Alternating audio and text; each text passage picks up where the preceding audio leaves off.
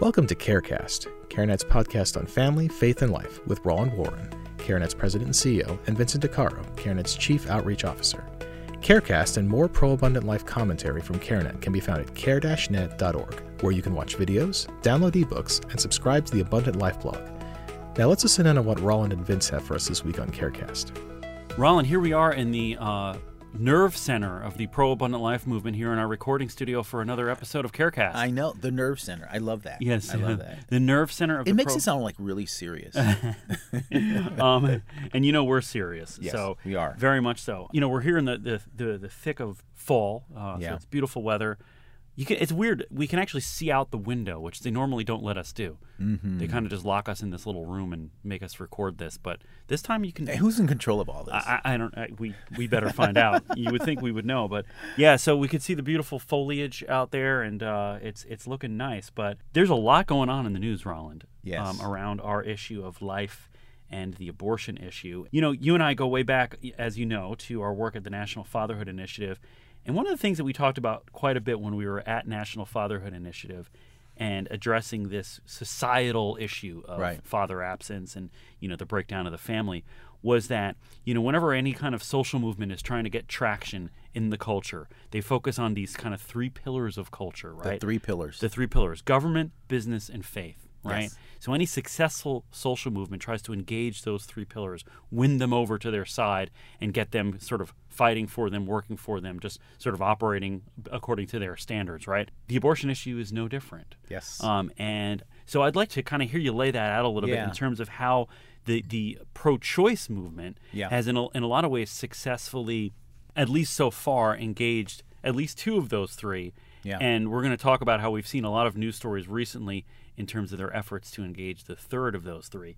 And the, the, the, the first two, at least, are government and business. And so talk about how the abortion Yeah. industry, the pro choice movement, have sort of won those two over in a certain sense. No, it, it really is true that when when you when you look at you know cultural movements that have had traction, uh, that they, they have a, a concerted strategy, and, and they'll typically start you know uh, in many cases they'll start with sort of the government section. Let me get something legalized, Mm-hmm. if you will. If I can get it legalized, then I can get government to do that. So they Yeah. let government legalize it, then the business community funds it. Right, Right. right, right. And then the church community is supposed to sanctify it. So you just look through movements in history. Slavery, perfect example. Yep. Right? We had a government structure that legalized chattel slavery. Right. Right. Right, then you right. had a whole business structure that funded right. that A- injustice, if you absolutely. will. Yeah, yeah. And then the church was complicit Right, and right. sanctified it. Right, Right. absolutely, yeah. So you, you see that again Yeah. and again and again and again. And again, these are kind of a focus for good or for ill Right. is what we see. And so, you know, we are seeing the same kind of thing happen on the abortion issue, Mm-hmm. right? That the government, Roe v. Wade,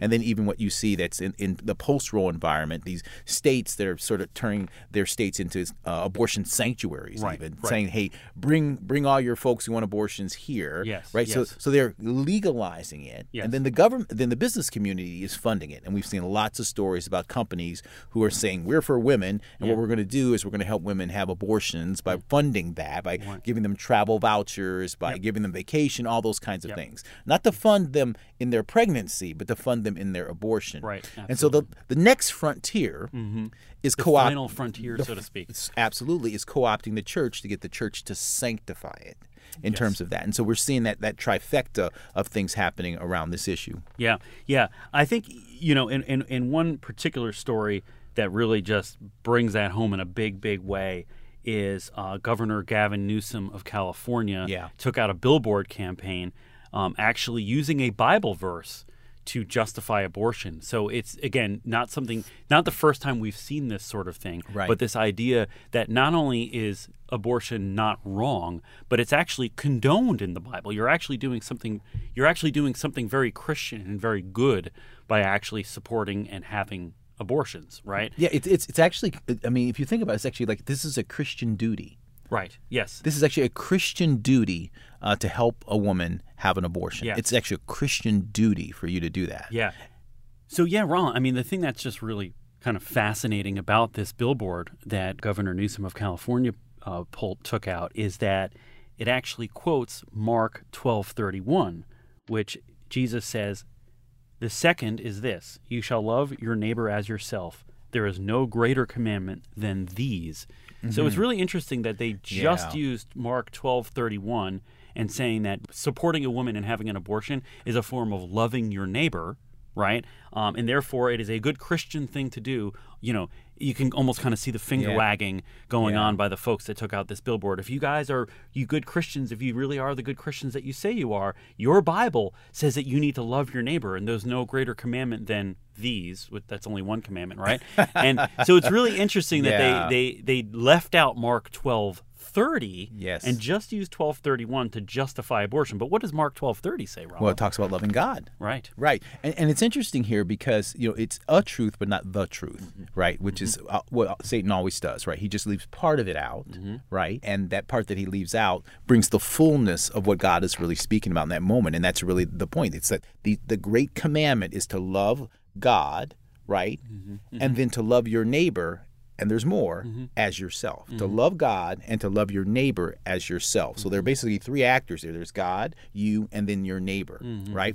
And it's interesting because when you actually look at other uh, other uh, places in the Bible where, where where that question was asked of Jesus, I know once was a lawyer asked him that same question, and he kind of goes into the story of the Good Samaritan, and and it's interesting because on the abortion issue, what you really have is is not a loving of God, Mm-hmm. right?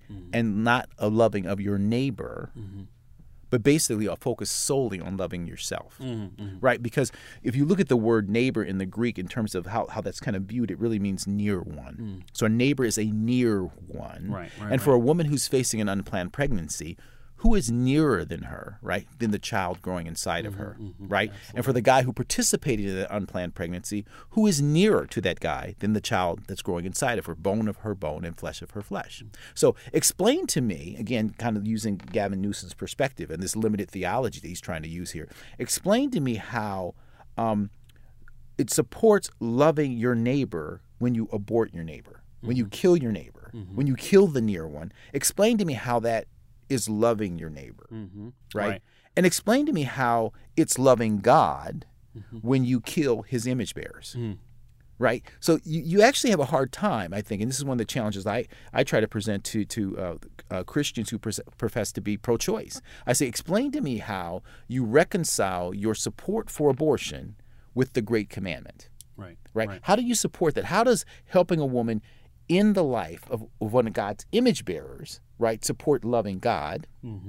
And how does ending the life of one of God's image bearers support loving your neighbor, who is that image bearer? And oh, by the way, there's the Great Commandment, but then there's also the Great Commission, right, which is for us to make disciples, right, and to teach them to obey all that Christ taught us. Well, what is it that Christ taught us? I mean, all the scriptures can be distilled down into the two great commandments right and and christ kind of living those out showing us how to love god and showing us how to love our neighbors so all that he's taught us is actually the great commandment so it actually links the great commission and the great commandment together so explain to me again so how does aborting your neighbor help that person to become a disciple of jesus christ so as part of the disciple process actually aborting your neighbor Right. Right. Right. Right. Right. you, you see Yep. what I'm saying? So it's a real challenge from a theological perspective when you walk through this, and that's kind of the challenge I put before you know uh, c- folks who profess to love Christ, Mm-hmm. which means that you you we, no, you don't get a pass on the Great Commandment and the Great Commission because you call yourself pro-choice Right. Right. Right. right? Right. It- you're still required. So my question is, how do you reconcile, Mm-hmm. right, living out the great commandment to love God Mm-hmm. and to love our neighbor as ourselves and the great commission and supporting the abortion decision? Right. I'll wait. Yeah. Yeah, that, that's a really challenging question to ask. And I think, you know, folks like Governor Newsom and other politicians who are, again, trying to sort of use scripture, use Christianity to try to convince Christians that they actually should be supporting abortion. Um, they're hoping and assuming that people aren't really going to think through those deeper theological issues. They're going to see, oh, love your neighbor. Yeah, I guess if this woman, if this woman really wants and needs an abortion, the way to love her is to go ahead and let her do that. Um, but then, like you said, if you kind of peel back the layers there, it really doesn't make a whole lot of sense, especially when you're quoting one half Yes. of Jesus' statement Yes. and leaving off awkwardly leaving off the first part because it ends with uh, you know the, the, the, uh, the these the greatest you know these are the these are the greatest and Um, yeah. there's, there's only one in there and so Yeah, um, and, and the- and the crazy thing about it just shows, and this is truth, always Mm-hmm, has this way of kind of rearing its head in, in the midst of. They didn't even realize that in the verse that they used, Mm-hmm. it was actually a condemnation of their whole worldview. hmm Right. Because if they did, they said, well, oh, here's the tricky thing we'll do. We'll just use the second part, but then they left these. hmm Yeah, yeah, yeah. You see what I'm I saying? know, I know. It's it, you just kind of get hoisted on your own petard. as we- That's right. as Petards all over the We, place. we, li- we like to use that phrase. We, I don't even know what a petard is, but you know, it's yeah, it's some sort of bomb. I think, I think it's yeah. a bomb. Yeah, I it think is. it, I think Yeah. it is. But I, I'm sure there are plenty of petard, you know, activists out there. Aficionados or Yeah, something, people yeah. who understand that. We'll probably we'll probably get mail. Yeah, we'll, we'll, get, we'll get phone calls. We'll get yeah, phone I- calls. we will from the you know The put- petard society of Petard America. Society. Yeah, exactly. They're they're huge these days. Yes, Um, they're the you know, bomb. uh, you know, and another target here that I think the pro-choice movement has really honed in on, and again is sort of using very moral moralistic language as men, Yes. right, and kind of relying on men to buy into this notion that the moral thing, the Christian thing to do as a man is to actually support abortion and support the, the mother of your unborn child in her desire to have an abortion if that's in fact what she wants. And I think it's it, it goes around this idea of sort of building out this worldview that the, the the greatest moral imperative of our time, including whether you're a Christian or not, um, so including Christians, the greatest moral imperative of our time is that individual happiness and fulfillment governs everything. And I think unfortunately a lot of Christians have sort of bought into that worldview, um, maybe a light version of it, but some version of that that we're basically here to try to be happy. Yes. And if part of being happy and, quote, loving your neighbor in the very incomplete way that we just talked about is actually allowing or supporting or having an abortion, Right. then so be it. Then, in fact, you're actually doing something very Christian. Yeah. Um, it, it's just very ironic, right? It, it, abso- absolutely ironic, and and it does particularly this focus on men and the and the role of, of men and the role of men actually supporting the abortion decision. It, and you and I have talked about this uh, for years that the fact that you know the pro-choice movement in many ways, you know, her body, her choice, Mm-hmm. right? And and the perspective I think to, to men is you know you, you have no agency in this in this discussion unless we give you a point of view. So. You can be pro-choice, as they'll say, Right, right, right, right, right, exactly, yeah. So you could. So the only option you have is actually to support her in the decision that she makes, even if even if the de- decision is an immoral decision. That Mm-hmm. the, the right thing to do as a man is actually to support her in that decision, and that kind of leads back to that. And we're not called, as you know, from a Christian perspective, it's not about happiness; it's about holiness. Yeah, yeah, And yeah. holiness, be- and, and holiness means being set apart in terms of how we think about issues.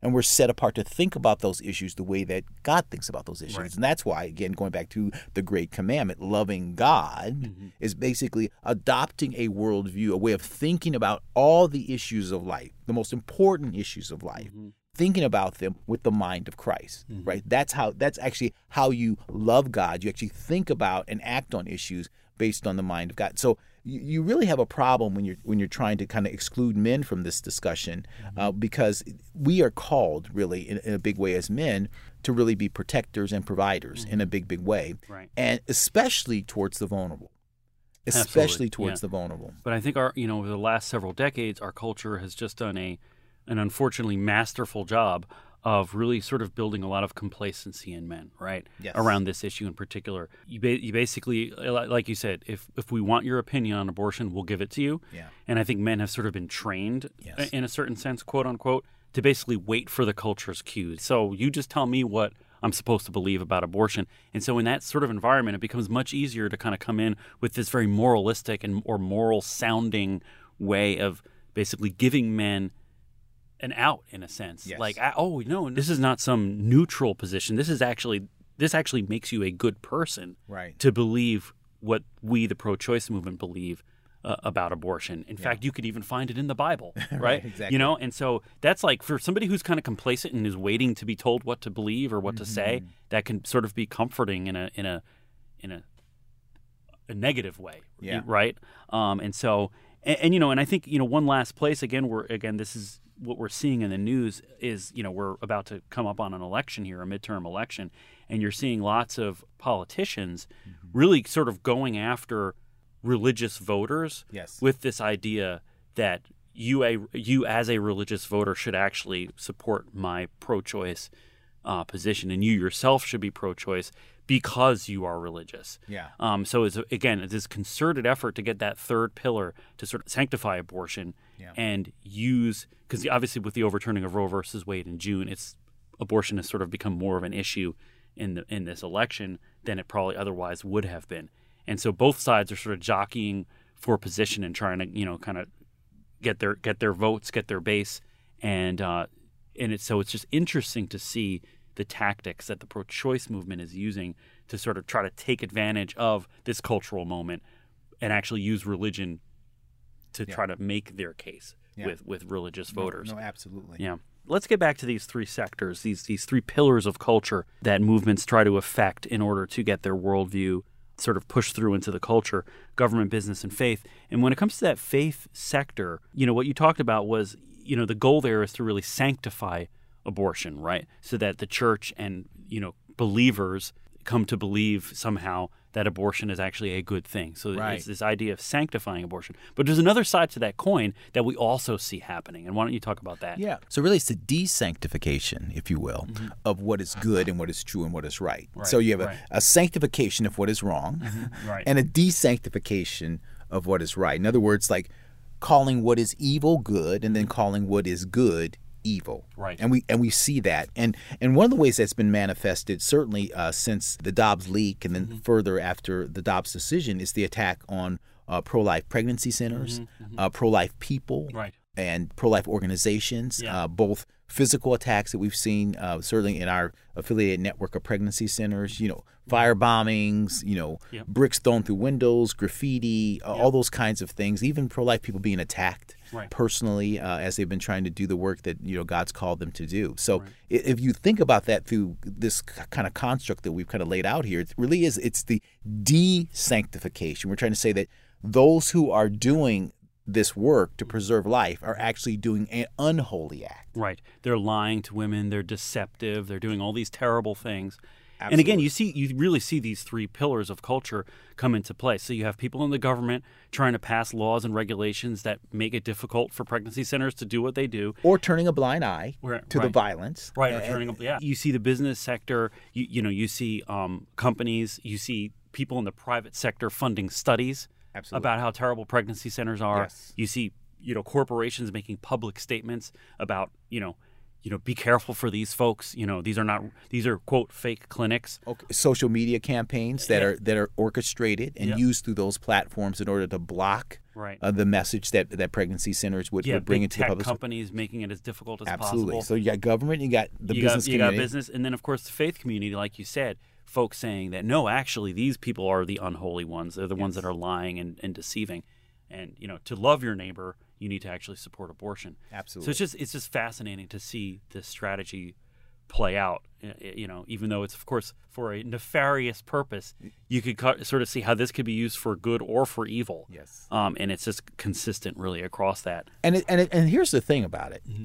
It's n- like scripture says there's nothing new under the sun. Mm-hmm. It's actually not a new strategy. Yeah. Yeah, talk about how we how do we know that this strategy actually works or that people have used it for really bad things? Well, we saw it, frankly, in the crucifixion of Christ Mm-hmm. and what happened there. Because what, what happened? Well, we had the church sector, if you will, which was represented by the Sadducees and the Pharisees, right, coming together to, to bring Christ to who? The government structure, which was Pontius Pilate, Mm-hmm. right? Roman government, right? Roman government. And who set the whole thing up? What was a consumer transaction Right. where who was given money? Yeah. Judas was given money. He was given money. He was basically paid to perform an abortion That's in, a, in a exact- certain sense. Right, because abortion is basically killing the life that you know. And we know that Jesus is the way, the truth, and the life. So, the abortion, when you think about it in that context, is actually the ending of a life that you know is life, but you come to the An deter- innocent life. and an innocent life, right? But you come to the determination that this is a life not worth saving, Mm-hmm. but a life worth sacrificing. And- And, for whom? For yourself. So instead of loving God, who Christ represented, Mm-hmm. loving God, your neighbor, which Christ also represented in the humanity,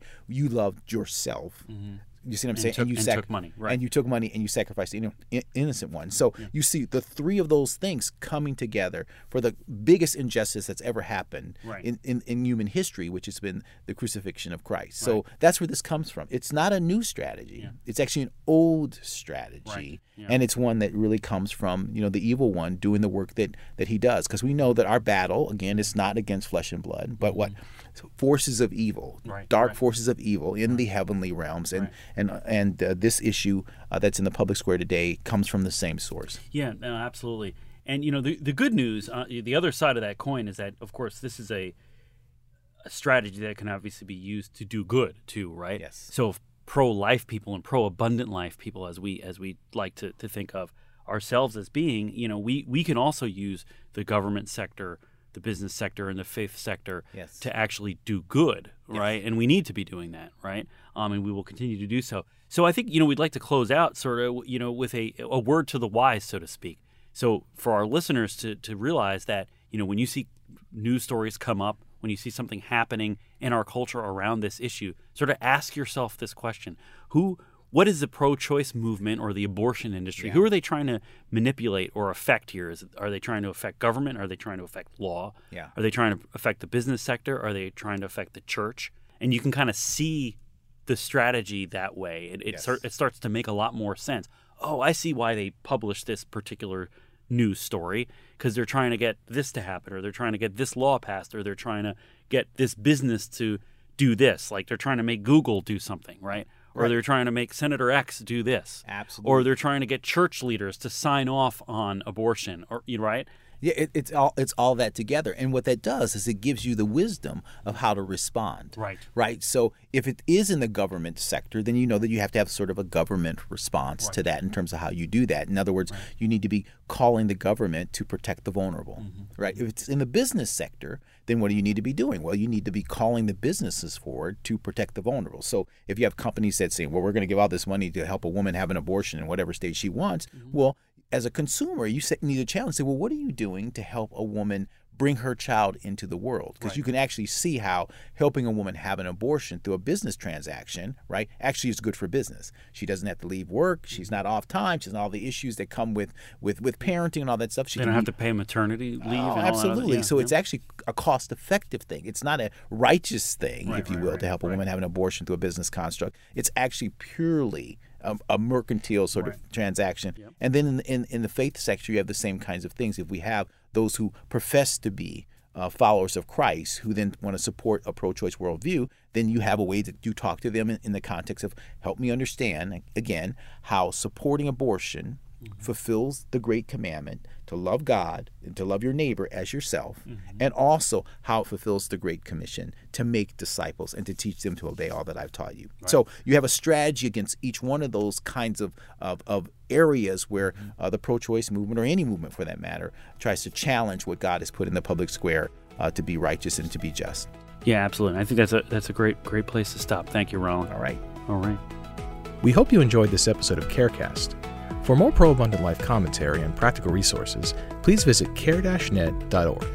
There you can subscribe to the Abundant Life blog, giving you access to videos, ebooks, podcasts, and other resources to help turn your pro-life passion into pro-abundant life action. Until next time, we pray that God blesses you and yours daily.